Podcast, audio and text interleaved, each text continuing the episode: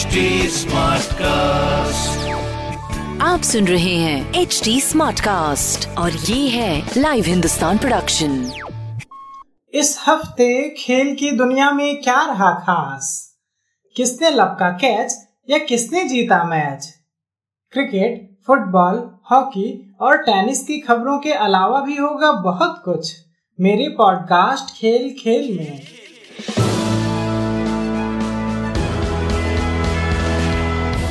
नमस्कार, लाइव हिंदुस्तान से मैं हूं रत्नाकर पांडे।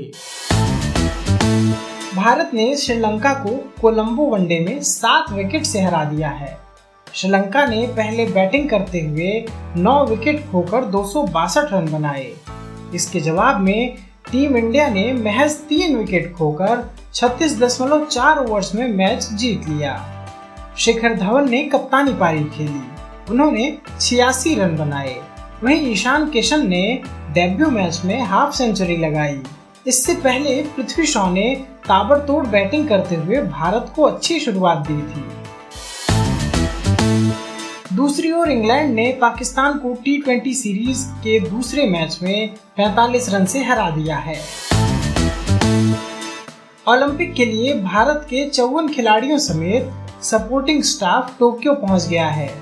भारत की ओर से यह पहला दल है जिसमें तीरंदाजी, badminton, table tennis, hockey, judo, gymnastic, swimming और वेट लिफ्टिंग के खिलाड़ी गए हैं। टोक्यो ओलंपिक का आगाज तेईस जुलाई से होगा। भारत की टेनिस खिलाड़ी सानिया मिर्जा को आधिकारिक रूप से दुबई का गोल्डन वीजा मिल गया है। सानिया इस वीजा को पाने वाली तीसरी भारतीय हैं।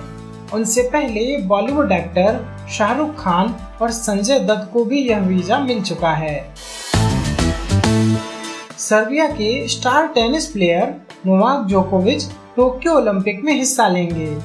विंबलडन चैंपियन जोकोविच ने कहा कि वे टोक्यो ओलंपिक खेलेंगे जिससे उनका गोल्डन स्लैम का सपना पूरा हो सके। आपको हमारी यह प्रस्तुति कैसी लगी, सोशल मीडिया के जरिए जरूर बताएं। हमारा सोशल मीडिया हैंडल है at the rate H T smartcast. आप हमारी official website H T smartcast dot com पर भी विजिट कर सकते हैं। आज के लिए बस इतना ही। मुझे यानी रत्नाकर को दीजिए इजाजत। नमस्कार।